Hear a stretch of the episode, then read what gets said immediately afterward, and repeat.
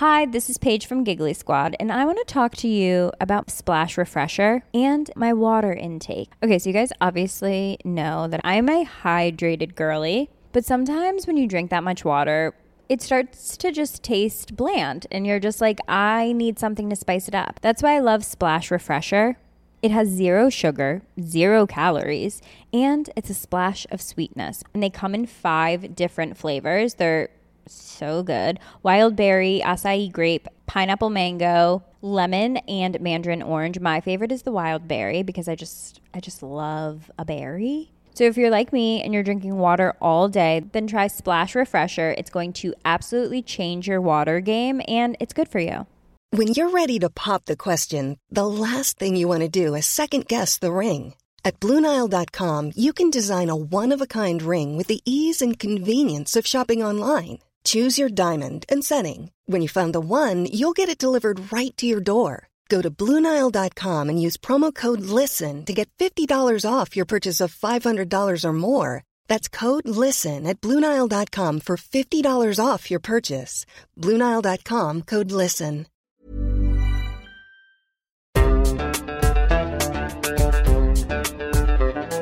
Podcast solved.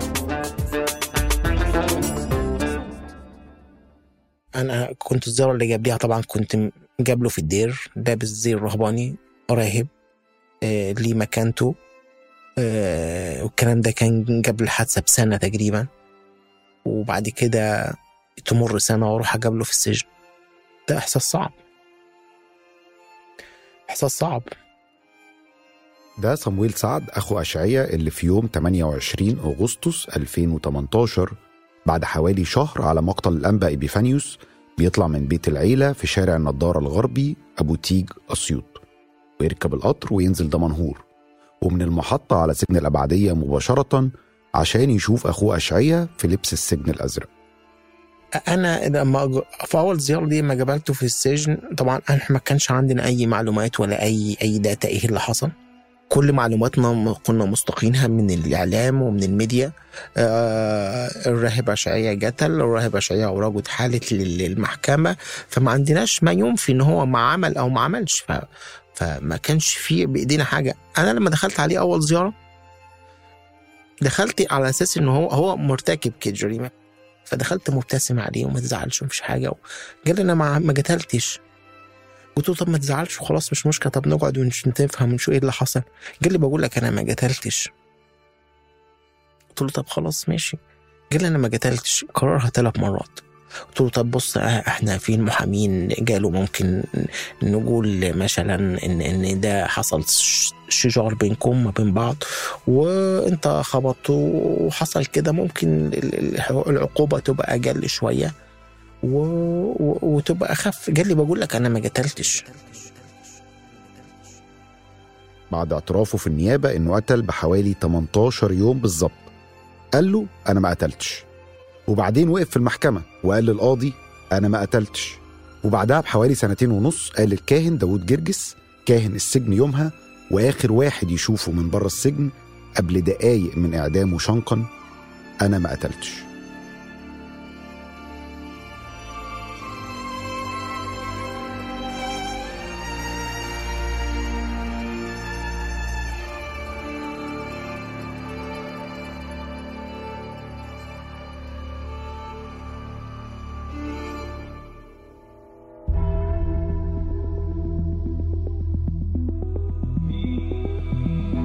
سلسلة حكاية الراهب من بودكاست أحراز وأنا أحمد رجب. بعد رحلة بحث استمرت شهور بين أوراق التحقيقات وزيارات ميدانية ما بين الأديرة والكنايس ولقاءات مع رهبان ومحاميين وخبراء. هنحاول نعيد رسم القضية بشكل يضعها في سياق أوسع وصورة أكبر. يمكن ده يجاوب على بعض الأسئلة. في الحلقات اللي فاتت حكينا عن زينون المقاري اللي ترسم كاهن عن طريق البابا شنودة مع رهبان آخرين للسيطرة على دير الأنبا مقار اللي كان بعيد فكريا عن البابا شنودة وكل رجالته. وإزاي تحول زينون لما يشبه قائد تمرد ضد الأنبا إبيفانيوس؟ وإزاي مرة واحدة وبعد جريمة القتل انتحر أو اتقتل؟ وعرفنا عن الأنبا إبيفانيوس وجهوده العظيمة لتوحيد المعمودية وإزاي كان له أعداء خارج الدير. من قيادات الكنيسة وإزاي اتهدد قبل وفاته بفترة لو ما تراجعش عن جهوده دي. وعرفنا عن فلتأوس الكاتب والراهب والشخص اللي اترسمت له صورة كشخص عنيف واللي اتوتر جدا وقت التحقيقات وحاول ينتحر وبقى شريك في الجريمة. ولحد النهاردة بيقضي عقوبة السجن المؤبد. إذا ما سمعتوش الحلقات اللي فاتت ارجعوا اسمعوها عشان تكملوا معانا الحكاية. ومرفق بالوصف المكتوب للحلقات رسم بيوضح شبكة العلاقات والأسماء اللي وردت في الحلقات فاضل شخص واحد من الشخصيات الرئيسية الأربعة ما تكلمناش عنه الراهب أشعية المتهم الرئيسي بقتل الأنبا إبيفانيوس واللي اتنفذ فيه حكم الإعدام في مايو 2021 هنحاول في الحلقة دي نعيد ترتيب بناء القصة من وجهة نظر أشعية فطبيعي يكون أول سؤال مين هو أشعية؟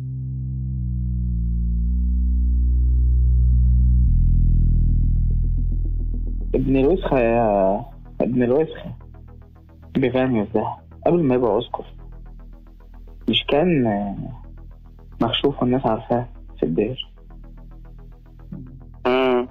أنا الناس إزاي وافقت عليه القذر ده.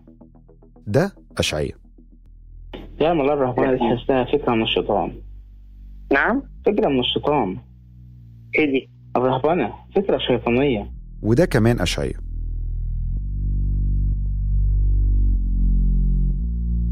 ضيف على التسجيلات دي اللي كانت ضمن أحراز القضية ارتكابه مخالفات لقانون الرهبنة ورسائل جنسية على تليفونه ووجوده ضمن مجموعة بتعارض وتهاجم وأوقات كتير بتشتم رئيس الدير. ضيف عليهم كمان إن الأنبا إبيفانيوس ضحية جريمة القتل قرر ينقل أشعية لدير تاني في الإسماعيلية بسبب مخالفاته ودي عقوبة كبيرة ولكنه تراجع بعد اعتذار أشعية وإلحاح عدد من الرهبان ووعود بأن أشعية هيتغير. تخيل إنك وكيل نيابة أو ضابط مسؤول ووصلك من داخل الكنيسة اسم أشعية ضمن مجموعة من الرهبان كمشتبه فيهم. ولما بدأت تتحقق معاه اكتشفت كل ده. بالظبط. هيتحول بسهولة لمتهم رئيسي. اليوم اتنين في الشهر التليفون بتاعه اتقفل. وعرفت من الآباء الرهبان هناك ان إن هو الأمن وا- واخد التليفون منه. وكنت بطمن عليه من الرهبان اللي هناك. الأمن ب- بدأ الرهبان بقى يقولوا لنا الأمن بدأ يضغط عليه وبيحجج عليه تحقيق جامد وفي ضغط عليه. وقتها أصبح موجود قتيل وموجود متهم بس مفيش أدلة مفيش بصمات مفيش شهود عيان مفيش مفيش مفيش. لكن زي ما بيقولوا الاعتراف سيد الأدلة وده اعتراف أشعية بنفسه مسجل في غرفة أحد ضباط المباحث. إحنا نزلنا آه خمس دقايق هو آه بي- بيولع النار. بيولع النار بيستنى 10 دقايق يخش الحمام. فمتابعه يخش الحمام 10 دقايق. ويقفل الباب. الباب بيتك خلاص نزل. بعدين؟ بس نزل وقفت ورا الشجرة ورحت ضربه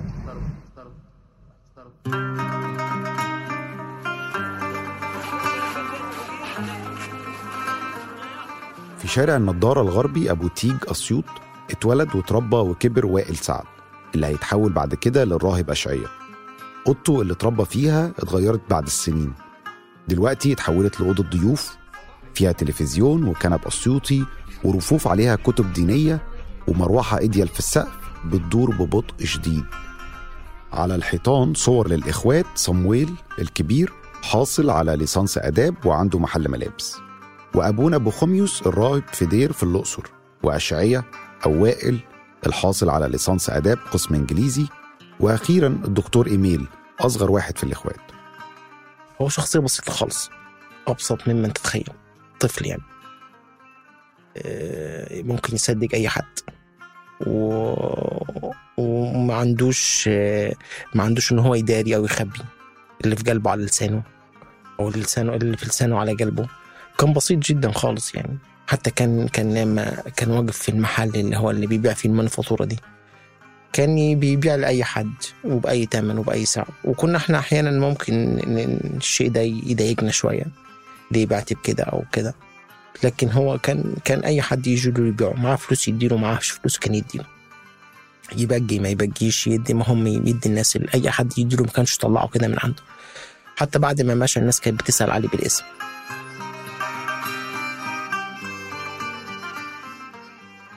من كلام صمويل وبناء على كلام أكتر من راهب في التحقيقات ممكن نرسم صورة لأشعية. هل يمكنك الوقوف على طبيعة سماته الأخلاقية في الدير؟ هو ممكن يكون شتام شوية بس بهزار. غير كده معرفش أي سوء أخلاق منه. ولماذا تشتبه في أشعياء؟ عشان الواقعة حصلت يوم الحد وأشعية دايما كان بيختار يوم الحد يعمل المخالفات بتاعته زي سرقة الأكل. كان بيسرق اللحوم والفراخ يوم الحد وفي مرة شفته وما بلغتش. حققت الشرطة مع أشعية عدد غير معلوم من المرات وحققت معاه النيابة خمس مرات في الفترة من 29 يوليو يوم الجريمة ليوم 10 أغسطس يوم الاعتراف.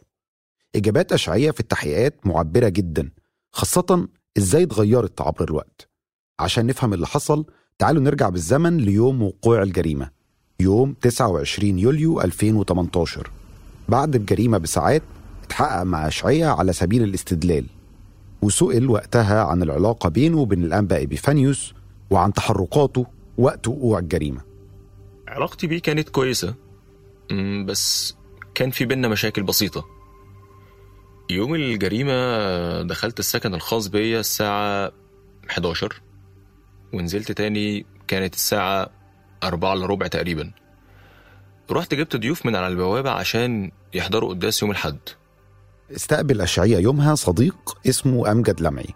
كلمناه في تليفون عشان يحكي لنا اللي حصل. أنا في نفس الليلة اتصلت بيه وقلت له أنا جاي واتصلت بيه الساعة 4 ل 10 عشان يجي يفتح لي الباب. كان صوته نايم وأنا قلت الكلام ده في المحكمة. جه فتح لي الباب الساعة 4 و5 ودخلنا جوه وحضر معانا القداس وخد ال- الأسرار المقدسة.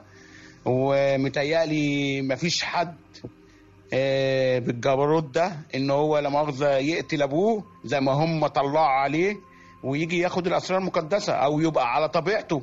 يوم 31 يوليو بيتحقق مع أشعية تاني. برضه على سبيل الاستدلال حسب أوراق التحقيقات والمرة دي بيتسأل بالتفصيل عن الخلافات ما بينه وما بين الأنبا إبيفانيوس. الخلافات ما بيننا كانت نتيجة إني بستقبل زوار كتير وده ضايق سيدنا الأسقف إضافة إلى امتلاكي قطعة أرض واللي ما ينفعش بالنسبة لقواعد الدير.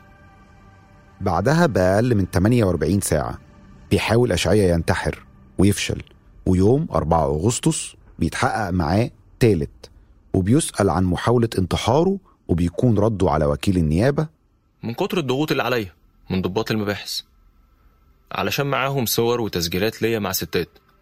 وبيضغطوا بيها عليا وبيهددوني إن ممكن أسيب الرهبنة بسبب الصور دي. أنا كنت عايز أموت وأخلص من حياتي علشان الضغوط اللي عليا. وبعد ساعات صباح يوم 5 أغسطس بيتم استجوابه مرة جديدة. ويتهم بهتك عرض السيدات اللي كان على علاقة معاهم. فيكون رده؟ أنا ما عدتش قادر أتكلم تاني. وبعدها مباشرة وبقرار من لجنة الرهبنة في الكنيسة بيجرد أشعية من الرهبنة. وبيختفي.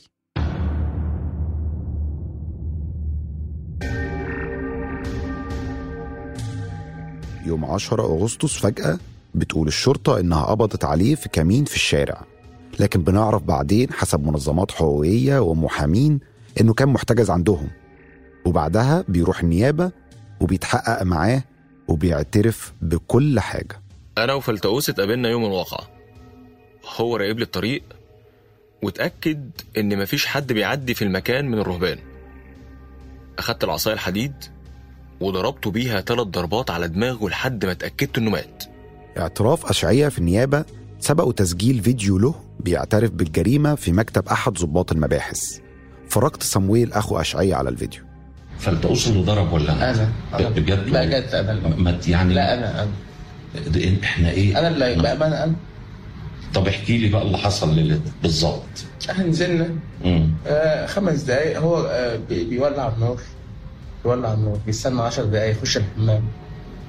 فمتابعه يخش الحمام 10 دقايق. ويقفل الباب. الباب بيتك خلاص نزل. بعدين؟ بس نزل وقفت ورا الشجرة ورحت ضرب لا طبعا ال- الفيديو الفيديو ده كده ده ده قدامي شخص منكسر. أخوي مش كده ابدا. يعني الوضع اللي هو فيه ده كده ده وضع منكسر ووضع آه، فيه مهانة وفيه ذل. ده وضع مش طبيعي.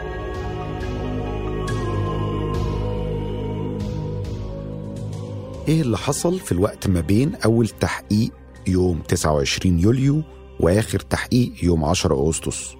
وإزاي ممكن تكون إجابات أشعية اتغيرت للدرجة دي خلال أقل من أسبوعين؟ في ثلاث عناصر ممكن يساعدونا نفهم إيه اللي حصل. أول عنصر هو استغاثة قدمها عدد من الرهبان في دير أنبا مقار ونشرها موقع إلكتروني اسمه كوبتك أمريكان بيصدر من أمريكا وبيتابع أخبار أقباط مصر. نشرت الاستغاثة يوم 3 أغسطس يعني بعد خمس أيام من الجريمة وبداية التحقيقات ومكتوب فيها منذ الحادث الأليم للسيد الأنبا أبي فانيوس والدير في ظلمة إلى أن الظلم الذي يقع على أحد الرهبان من الأمن رغبة في جعله كبش فدا فاق الحدود. أخذوه في سيارة الأمن منذ الصباح ولم يعودوا به إلا في التاسعة واستكملوا استجوابه وإهانته. أما العنصر الثاني فهو شهادة شاهد عيان كان جوه الدير مع أشعية وهو فلتأوس اللي في رسالته لأحد قيادات الكنيسة المصرية بعد الحكم عليه بالإعدام بيحكي بالتفصيل. إيه اللي حصل لأشعية في الوقت ده؟ بدأ المحققون في التركيز على خمسة آباء في التحقيق وهم زينون صليب وأنطونيوس وأشعياء وفلتأوس. إلا أن تعاملهم مع أشعياء كان قاسيا جدا سواء بالشتيمة بألفاظ قذرة وباليد على خفيف. والتحقيق معاه لمدة 48 ساعة متواصلة حتى إنه تبول وتبرز على نفسه لأنهم لم يسمحوا له بدخول الحمام. العنصر الثالث هو شهادة شاهد عيان تاني وهو الراهب يساب من دير الأنبا مقار وهي الشهادة اللي قالها بنفسه في المحكمة. في يوم التحقيقات اللي الأمن أخد فيه أبونا أشعية كانوا بيحققوا معايا ظابط ورا ظابط لمدة 48 ساعة ما نمش بتخلص التحقيقات وبنروح للمحاكمة والقضية تقريبا مبنية على اعتراف من أشعية. بينفيه من أول جلسة وبعدين في جلسة تانية في يناير 2019 وسط زحام وضجة وكاميرات تلفزيون وصحافة كتير بيحكي إزاي تم الاعتراف. بيحكي وبيعيط وهو بيفتكر إزاي اتعذب زي ما بيقول. خدني يوم 2 8 لحد يوم 10 8 بيعاملني في معاملة في منتهى البذاء. أنا مش قادر أقول يا ريس الكلام اللي حصل. من 2 8 حتى 11 8 كان بيعاملني معاملة سيئة. قال لي مش انت شربت سم قال لي هشربك السم بجد. وهددني علشان أنا شربت سم قال لي يا ابني أنا مش عايز عليك أكتر من كده. قال لي أنا هعمل معاك اتفاقية. وطلب مني إن نعمل معاه اتفاقية؟ قلت له اتفاقية إيه؟ قال لي هنعمل محضر في النيابة إن أنت زقته ومشاجرة ووجع مات. قلت له إزاي يعني؟ أنا ما أعرفش الكلام ده. إن نعمل محضر في النيابة؟ إنه قام بدفع المبني عليه وسقط سقط ارضا ومات فأنا رفضت. فبصراحة أنا قلت أدب عليه. فأنا رفضت وقليت ادبي عليه. راح طلب من من الظباط اللي حواليه إنه يقلعوني عليهم خالص. وطلب من الظباط اللي معاه تجريدي من ملابسي تماما. امم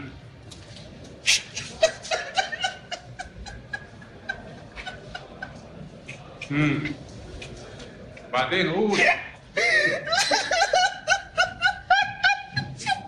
خلاص يا أستاذ يلا يا ريمون وائل وائل يا محمد يا حاسب بيها مقلعتي عليها أيوه بعد كده وراميني جنب الحمام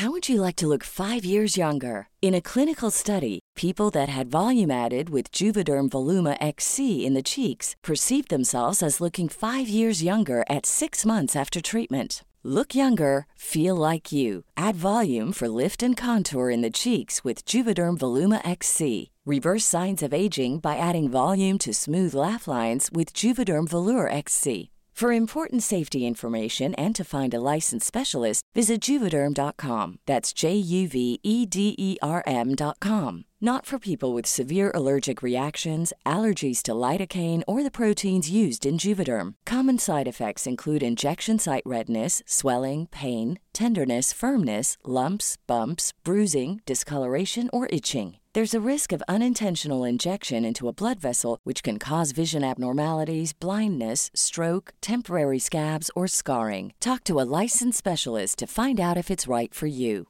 I'm Sandra, and I'm just the professional your small business was looking for. But you didn't hire me because you didn't use LinkedIn jobs. LinkedIn has professionals you can't find anywhere else, including those who aren't actively looking for a new job but might be open to the perfect role, like me.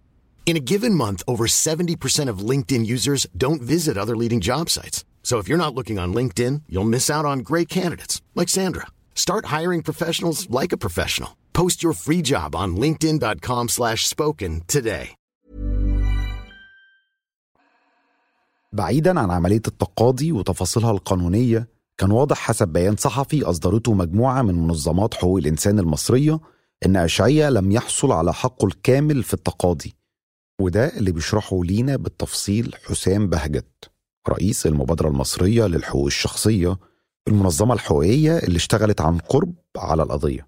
وبعد تقديمه للمحاكمة الجنائية في بداية الجلسات أمام المحكمة بالطبع تراجع الأب أشعياء المقاري عن اعترافاته وأكد أمام المحكمة أنها كانت اعترافات انتزعت منه نتيجة التعذيب بما في ذلك تعرضه للصعق بالكهرباء وأنه تعرض للإجبار والتهديد من أجل الإدلاء بهذه الاعترافات بل وأجبر على إعادة تمثيل الواقعة أمام ضباط الأمن وهم نفس الضباط اللي المحكمه استمعت إليهم كشهود إثبات ضده. قبل النقد بتحصل حاجة غريبة شوية المحامي الكبير بهاء أبو شقة بيقدم بنفسه مذكرة طعن على الحكم الصادر ضد أشعية لمحكمة النقد مما يثير علامات استفهام خصوصا إن أتعاب بهاء أبو شقة كانت غالبا هتبقى أكبر بكتير من مقدرة أسرة أشعية المالية. سألت صمويل أخو أشعية عن الموضوع شرح لي إن اللي وكل بهاء أبو شقة هم مجموعة من كبار الأساقفة في الكنيسة المصرية. بيفضل أشعية محبوس وبيفضل فلتقوس في المستشفى ويمر الوقت لحد ما نوصل ليوليو 2020 يوم جلسة محكمة النقد. ورغم مذكرة بهاء أبو شقة المحامي الكبير بتأيد محكمة النقد في أول جلسة ليها ما استمرتش وقت طويل. حكم الإعدام على وائل سعد أو أشعية المقاري وبتخفف حكم الإعدام إلى السجن المؤبد على الراهب فلتقوس المقاري أو ريمون رسمي. ووفقا لمحامي أشعية الأستاذ إيهاب صدرة حكم محكمة النقد صدر من الجلسة الأولى وبدون منح هيئة الدفاع الوقت اللازم للحديث عن دفاعها. وبدون النظر فيه وهو الأمر الذي يخل بحق المتهم في محاكمة عادلة.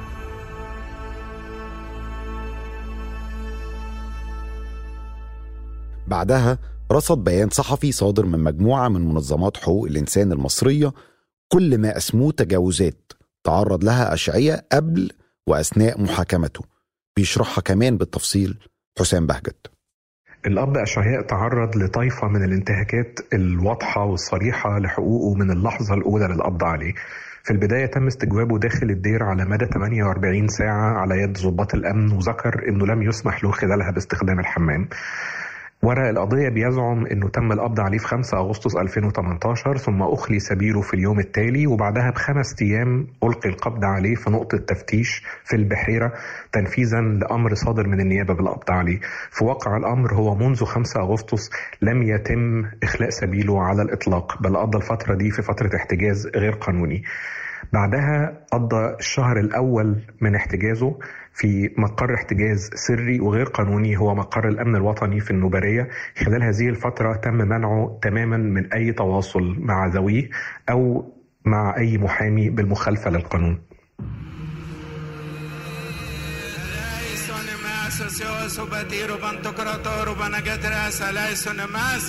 اللهم اجعلنا مستحقين نقول بشكر. يا أبانا الذي في السماوات تقدس اسمك يأتي ملكوتك مشيئتك كما في السماء كذلك يوم 9 مايو سنة 2021 بيتنفذ فجأة حكم الإعدام في أشعية ويوم 10 مايو الجثمان بيرجع تاني للمكان اللي اتولد واتربى فيه أبو تيج محافظة أسيوط جنوب مصر. في كنيسة العذراء مريم وماري مرقس في أبو تيج جنب بيته اللي اتولد فيه بيلبسوا الجثمان ملابس الرهبان وبيحطوه في تابوت لونه أبيض ويفتحوا التابوت ويبدأ العشرات من الناس في الهجوم على الصندوق للحصول على بركة الراهب أشعية اللي تم إعدامه من أقل من 24 ساعة.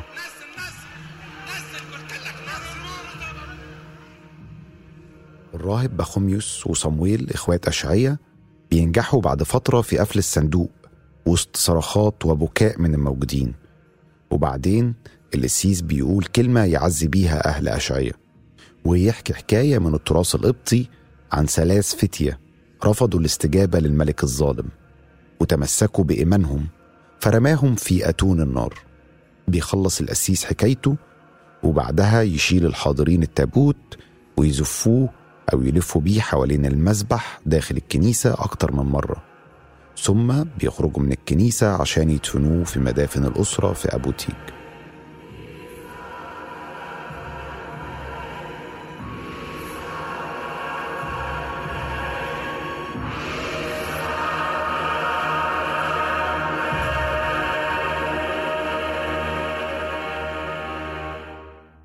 بعدها بتحصل ضجة كبيرة بسبب إجراءات الجنازة. اللي ما بتتمش غير للرهبان بينما أشعية اتجرد من رهبنته فبتصدر الكنيسة المصرية بيان رسمي بتقول فيه إن كل اللي حصل في جنازة الراهب السابق أشعية من وضعه في ملابس الرهبان أو فتح الصندوق على الجثمان والزفة هي مخالفات للقانون الكنسي والمدني كمان. في المقابل ناس كتير بتتعاطف مع الراهبين المحكومين وبتبدأ تتكلم عن كونهم مظلومين وأحيانا ناس كتير بتقول إنهم قديسين كمان. إسحاق إبراهيم الباحث في الشؤون القبطية بيحاول يشرح لنا ليه ده حصل. قطاع من الناس بيرفض آه، فكرة فساد رجال الدين. السبب الأول سبب روحي أو ديني ليه علاقة بأن هو هذا الشخص بيمثل المسيح. ده اللي بيصوم وبيصلي وبي وساب العالم وراح في الصحراء فبالتالي آه، صعب يعمل ده.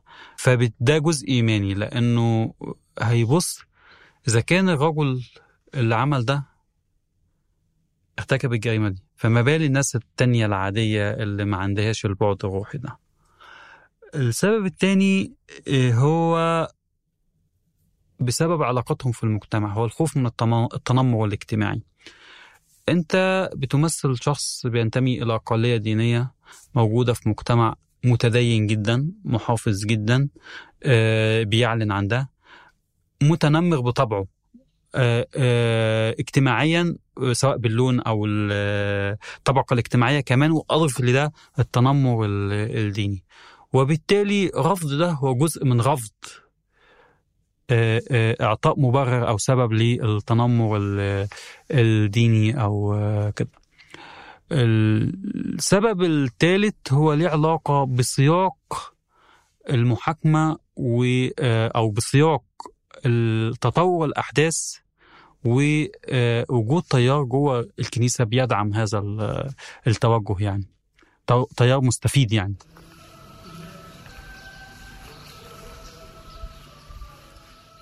في الدير بيوصلني الرهبان اللي قابلوني واصطحبوني في الرحلة لباب الدير. بركب العربية وبسيب ورايا الدير ببوابته الضخمة وأسواره الطويلة. اللي وراها لسه في صراع ضخم مش بيعبر بس عن اللي بيحصل جوه الدير اللي لسه ما انتخبوش له رئيس لحد دلوقتي لكن بيعبر كمان عن صراع أكبر بيحصل جوه الكنيسة المصرية. يمكن إبيفانيوس وزينون وفلتاوس وأشعية كانوا جزء منه ويمكن لأ. في الظروف اللي زي كده وبسبب غياب الشفافية وغياب الثقة في كل اللي حصل من بعد جريمة القتل بيفضل في طرفين كل طرف بيقول روايته لكن مفيش حقيقة واضحة زي ما كان المفروض يحصل.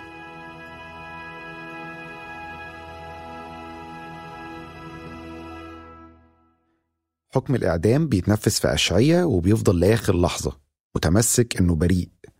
اللحظات الأخيرة بيحكي عنها كاهن السجن داود مرقص في فيديو مسجل. الأب داود كان آخر واحد من بره السجن والسجانة شافوا أشعية قبل إعدامه بلحظات. إن هو لآخر لحظة في حياته كان متماسك جدا وكان في منتهى الشجاعة وبيتكلم بثبات وبيتكلم بعقل وباتزان وكلامه عاقل وكلامه في منتهى الحكمة. والآخر لحظة قبل تنفيذ الحكم هو كان بيصلي. وداخل وهو بيقول اذكرني يا رب متى جئت في ملكوتك. كانت آخر كلمة قالها كلمة ملكوتك. اذكرني يا رب متى جئت في ملكوتك وتنفذ الحكم. وكان بيقولها باللحن وصوته جميل وصوت عالي. وإحنا كنا قاعدين بره الغرفة وسامعين صوته. يعني صوت قوي صوت ما فيهوش خوف ما فيهوش رعب. ما فيهوش قلق.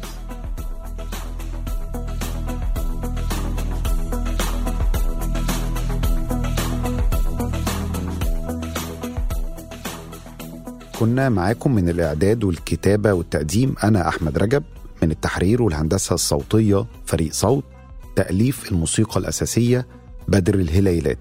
كل الاقتباسات من تحقيقات النيابة أديناها صوتيا مع الالتزام بالنصوص الواردة في التحقيقات حرفيا. دي كانت آخر حلقات سلسلة حكاية الراهب استنوا موسم جديد من بودكاست أحراز قريبا بودكاست أحراز من إنتاج صوت